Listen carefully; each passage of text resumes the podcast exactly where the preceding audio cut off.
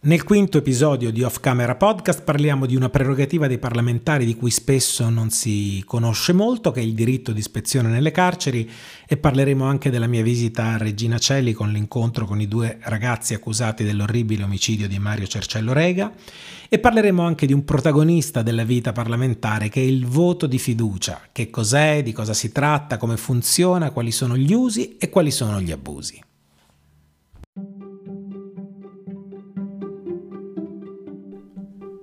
Io sono Ivan Scalfarotto, questo è Off Camera Podcast, il podcast che vi racconta quelle cose della vita della Camera dei Deputati che restano sempre fuori campo. La vita, le regole, il funzionamento della Camera come non ve li ha mai raccontati nessuno.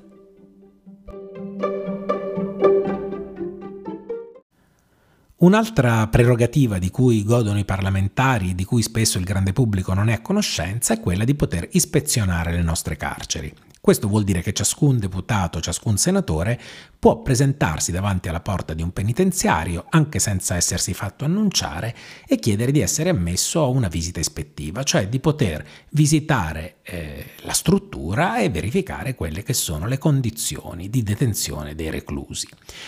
Vi dico subito che si tratta di una prerogativa molto delicata, un po' perché le nostre carceri hanno problemi cronici di sovraffollamento, di carenze di organico da parte della polizia penitenziaria, anche di vetustà proprio delle strutture,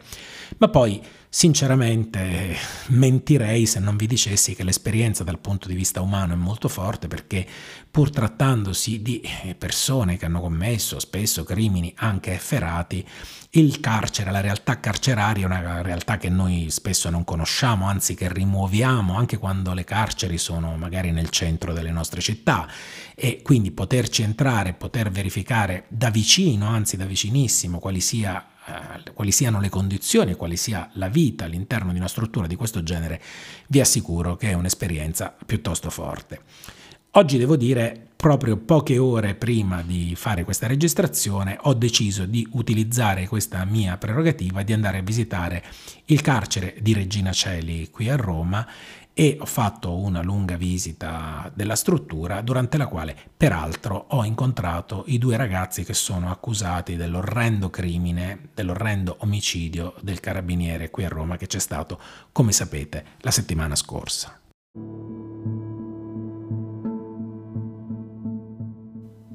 La ragione per la quale ho voluto esercitare questa mia prerogativa è stata quella di andare a verificare lo stato di salute della nostra democrazia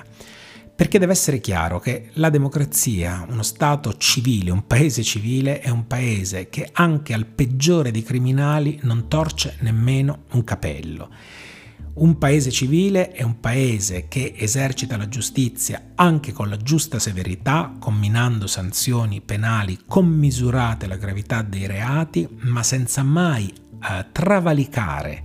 i principi appunto scritti nella nostra Costituzione, scolpiti nella nostra Costituzione, articolo 27. Le pene non possono consistere in trattamenti contrari al senso di umanità e devono tendere alla rieducazione del condannato. Questo è il principio dell'habeas corpus, un principio sul quale si basano le democrazie moderne, che vuol dire che lo Stato non ha un potere assoluto sulla vita dei cittadini, il suo potere coercitivo non arriva al punto di poterli violare. E attenzione, questo non significa in nessun senso una simpatia nei confronti di, di, chi commette reati o un'indulgenza nei confronti di chi commette reati, ma la forza di uno Stato sta anche nel suo self-control, in un certo senso, nella sua capacità di controllarsi e di esercitare quel potere che potrebbe essere assoluto in un modo che non travalica mai nella vendetta. E devo dire, ripeto, esprimendo ancora una volta il mio cordoglio all'arma dei carabinieri, alla famiglia eh, della vittima e la mia rabbia per quello che è successo, io ho trovato una polizia penitenziaria che sta facendo un lavoro egregio e um, mi sono venute in mente le parole di Piero Grasso che ha scritto su Facebook qualche giorno fa che quando arrestarono mm, persone come Brusca, come Provenzano, persone che avevano ucciso amici di Grasso, che avevano probabilmente anche architettato il suo assassinio, Grasso la prima cosa che fece fu chiedergli ha bisogno di qualcosa. Ecco, Eh, è la stessa cosa che ho visto oggi a Regina Celi, perché eh, la polizia penitenziaria che si è presa cura di questi due disgraziati, di questi due giovani disgraziati, eh, lo sta facendo con la professionalità, la dedizione che hanno tutti i lavoratori eh, che ci sono appunto nelle nostre carceri, che fanno una vita durissima perché fanno un lavoro delicatissimo, super stressante, complicato. E andando lì io eh, ripeto, sono stato rassicurato sullo stato soprattutto di, di salute della nostra democrazia. Ho visto naturalmente eh, due ragazzi eh, che mi hanno fatto naturalmente impressione per eh, il, il, la, il, crimine orrendo che hanno, che hanno commesso, eh, ma ai quali eh, sono stati riconosciuti tutti i diritti che la Repubblica Italiana riconosce ai nostri detenuti, sono osservati 24 ore su 24 per evitare che non commettano commettano atti ehm, di autolesionismo, sono stati naturalmente assistiti legalmente eh, dai loro avvocati, hanno avuto assistenza consolare e io ho potuto eh, vedere che, malgrado le circostanze, appunto quello che è eh, il trattamento che viene loro riservato è quello che qualsiasi Stato pienamente democratico, mh, mm, qualsiasi Stato la cui democrazia è una democrazia matura, riserva ai eh, propri rei, ai propri condannati, a coloro che hanno commesso cose gravissime come quelle di cui abbiamo parlato tanto in questi giorni.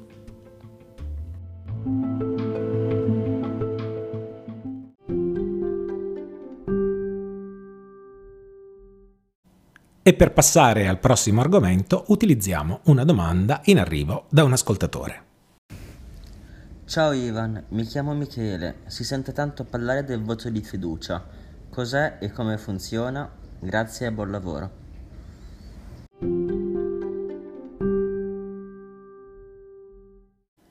Grazie Michele per la tua domanda, breve e succinta, ma in realtà molto importante per il funzionamento della nostra vita democratica, perché la fiducia è quella parola che definisce il rapporto che esiste tra il Parlamento e il governo. Così che ogni qualvolta un nuovo Parlamento viene eletto o nel caso in cui un governo cada e un nuovo governo venga formato, la prima cosa che il governo deve fare dopo aver giurato è andare alle Camere e eh, il Presidente del Consiglio, appena inaugurato diciamo, nella sua nuova posizione, farà un discorso programmatico sul quale il Parlamento esprimerà il voto di fiducia. Quindi questo vuol dire che quel Parlamento dice il governo che è stato nominato è il governo che intendiamo sostenere, il governo la cui maggioranza noi esprimiamo ed è il governo i cui provvedimenti andremo a votare, il cui programma vogliamo eseguire. Quindi è un voto estremamente importante eh, la cui importanza viene anche sottolineata dal tipo di formalità che questo voto prevede, perché come sapete di solito in Parlamento si vota premendo un bottone, quindi la lucina verde se si accende sul tabellone se il voto è favorevole, la lucina è rossa se il voto è contrario oppure bianca se c'è un voto di astensione. Nel voto di fiducia invece i parlamentari, e in particolare parlo per la Camera dei Deputati, vengono chiamati uno alla volta, quindi con una chia- cosiddetta chiama alfabetica e passano fisicamente camminando sotto il banco della presidenza e esclamano ad alta voce il proprio sì se intendono confermare la fiducia al governo o dare la fiducia al governo o, pro- o il proprio no se invece intendono negarla. Questa formalità ci dice già qualcosa di molto importante ed è che il voto di fiducia è proprio una presa di responsabilità individuale, non è un voto che viene effettuato simultaneamente da tutti i parlamentari, ma ogni parlamentare, uno alla volta, è chiamato a dire davanti all'intero paese se dà, se concede o non dà, quindi se sottrae eh, o, non, o, non, attribuisce la fiducia a quel particolare governo. Questo proprio a, a sottolineare l'importanza e eh, come dire, il carattere cruciale di quella particolare votazione.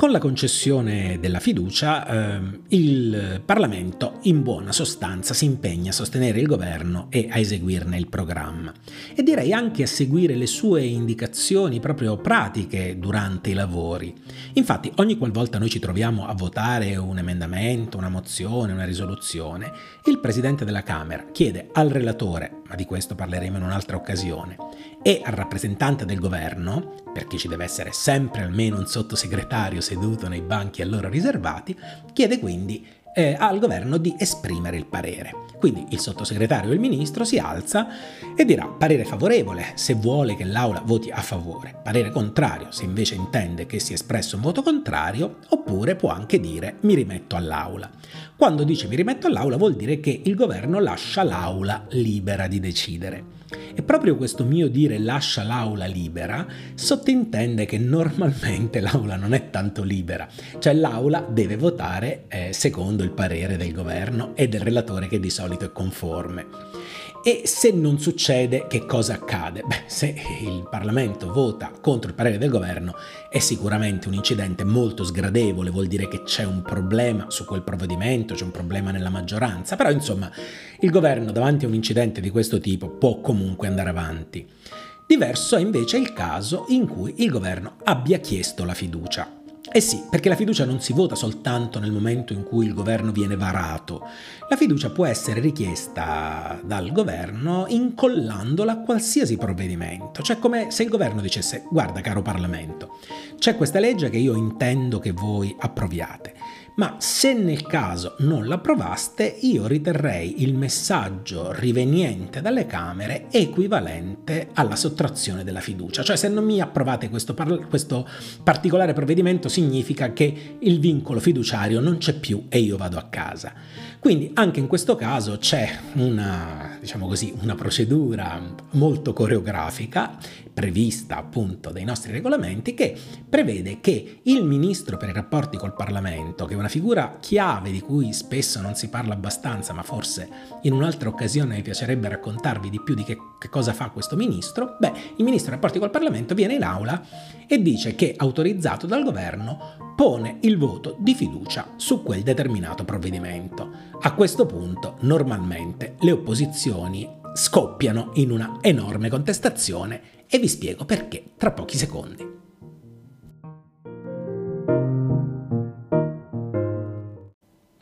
Sono le opposizioni a contestare, ma diciamoci la verità, è tutto il Parlamento che non è contento quando viene posta la questione di fiducia. Perché? Perché la questione di fiducia è politicamente, ma anche dal punto di vista regolamentare, una specie di pistola alla tempia che il governo mette nei confronti del Parlamento e della maggioranza. Infatti, quando viene posta la fiducia, innanzitutto questa viene posta sul provvedimento com'è, quindi senza possibilità di modificarlo, senza possibilità di presentare emendamenti.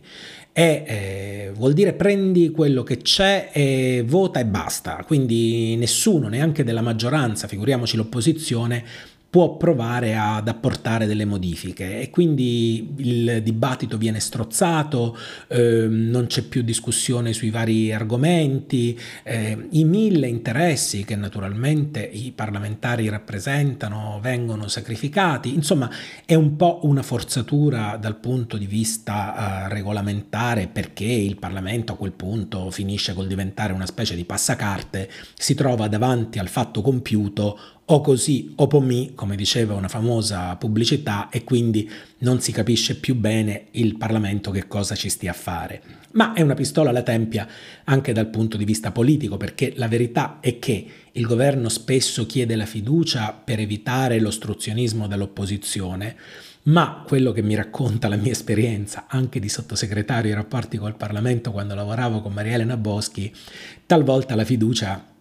viene chiesta anche per evitare divisioni nella maggioranza, cioè è vero che eh, l'opposizione a quel punto non può più presentare emendamenti, ma è vero anche che la maggioranza dall'interno non può più far leva eh, su eventuali divisioni, dinamiche, dialettiche interne che potrebbero appunto condurre a qualche modifica. Insomma, il Parlamento eh, si sente un po' strangolato dalla posizione di questa questione di fiducia e soprattutto se poi la cosa diventa seriale, cioè se non è più episodico, fisico eh, il fatto che il governo metta la fiducia, ma diventa un'abitudine, è chiaro che il Parlamento viene molto molto sacrificato. Ora, perché i governi mh, storicamente, diciamo almeno nella storia recente, ma non soltanto così recente, hanno fatto così largo uso del voto di fiducia? Beh, anche perché eh, senza di quello legiferare diventa difficile, cioè la verità è che in molti casi i regolamenti parlamentari sono fatti in modo tale che l'opposizione ha degli strumenti eh, ostruzionistici che possono effettivamente mettere a rischio eh, la possibilità per il governo di esercitare quello che è un suo diritto, però diciamoci la verità, è anche un dovere, cioè il dovere è di portare a casa i provvedimenti per i quali si è impegnato. E infatti devo dire che la riforma costituzionale nella scorsa legislatura prevedeva delle modifiche anche al voto di fiducia, prevedendo per esempio il voto a data certa, cioè eh, dicendo uh, va bene, mh, mm, non mettiamo la fiducia, però su certi provvedimenti importanti, strategici, io chiedo quantomeno al Parlamento di impegnarsi a votare entro una certa data, in modo tale che la cosa non vada, non vada alle calende greche. Diciamo così, è sicuramente un malvezzo ed è sicuramente il sintomo di un funzionamento non corretto delle nostre istituzioni. E però quello che c'è da dire è che i governi, e mai come questo governo, diciamo, ha fatto, si sono sempre impegnati a usare meno il voto di fiducia. Devo dire che quando noi ponevamo la questione di fiducia, eh, appunto, la povera ministra Boschi veniva quasi colpita da oggetti contundenti che arrivavano dalle, dagli scranni della Camera e peggio ancora del Senato, dove l'aula è piccola e quindi il lancio avviene anche, diciamo così, da distanza distanze più, più ravvicinate. Eh, però la verità è che eh, anche questo governo credo che abbiamo già superato la dozzina, 12-13 voti di fiducia ogni qualvolta c'è un provvedimento importante, un provvedimento che per esempio divide Lega e 5 Stelle, eh, viene posta la questione di fiducia perché in questo modo eh, si mette tutto a tacere e quindi per evitare che il governo cada e che anche il Parlamento possa andare a casa, perché è chiaro che se il governo cade e non si riesce a farne un altro, anche il Parlamento, i parlamentari vanno a casa, per cui i parlamentari sono estremamente cauti, però la verità è che soprattutto in una maggioranza litigiosa come quella attuale, il voto di fiducia che avevano giurato e spergiurato di non utilizzare mai è diventata una pessima abitudine alla quale siamo abituati e in alcune occasioni, come nella scorsa legge di bilancio, è servito fondamentalmente a evitare che il Parlamento discutesse la legge di bilancio proprio in nessun modo, abbiamo avuto un, un, mostro giuridico per cui possiamo dire che l'ultima legge di bilancio è stata fatta dal governo e non dal Parlamento eh, in violazione di quello che è il principio di separazione dei poteri per cui il legislativo è quello che fa le leggi e non è l'esecutivo a farle salvo che in rarissime eccezioni che sicuramente non possono riguardare eh, assolutamente la legge di bilancio, una legge vitale per, proprio per, il funzionamento del paese. Tant'è che voglio segnalare che la Corte Costituzionale ha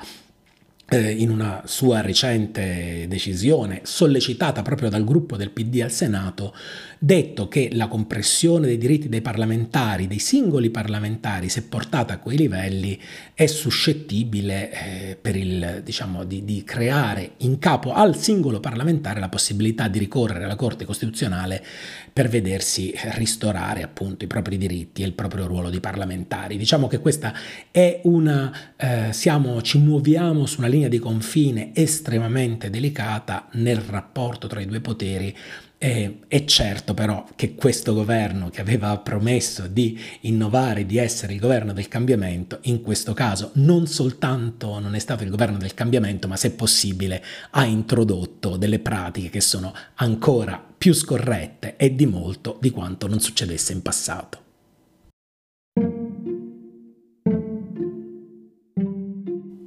Chiudo questa lunga carrellata sulle ragioni, il funzionamento del voto di fiducia con una di quelle piccole curiosità che mi fa sempre piacere raccontarvi, ed è questa.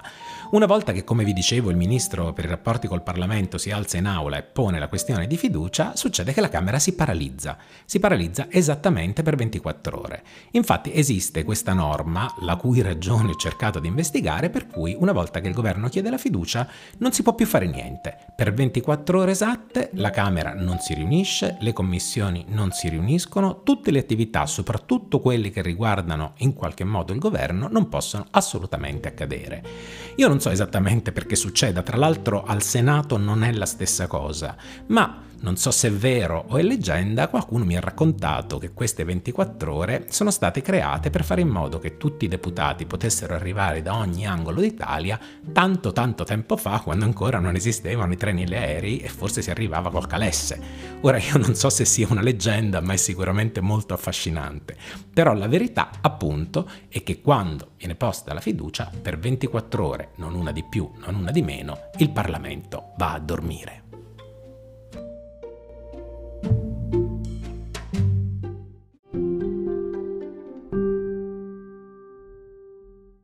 E con questo finisce anche la quinta puntata, il quinto episodio di Off Camera Podcast, che è il podcast che vi racconta il palazzo visto dall'interno, anche con quei dettagli che spesso restano fuori campo. Off camera vuol dire fuori campo. Ebbene, potete ascoltare il podcast naturalmente su qualsiasi piattaforma di vostra preferenza, da Google Podcast ad Apple Podcast, ma ce ne sono alcuni come Anchor, anchor.fm, che vi danno anche la possibilità di registrare delle domande che potete poi mandarmi, come ha fatto il nostro amico Michele questa volta, e io potrò così rispondere alle vostre questioni. Vi ricordo anche per favore di iscrivervi sulla piattaforma di vostra preferenza al podcast in modo da sapere quando il prossimo episodio sarà online in modo da poterne godere direttamente.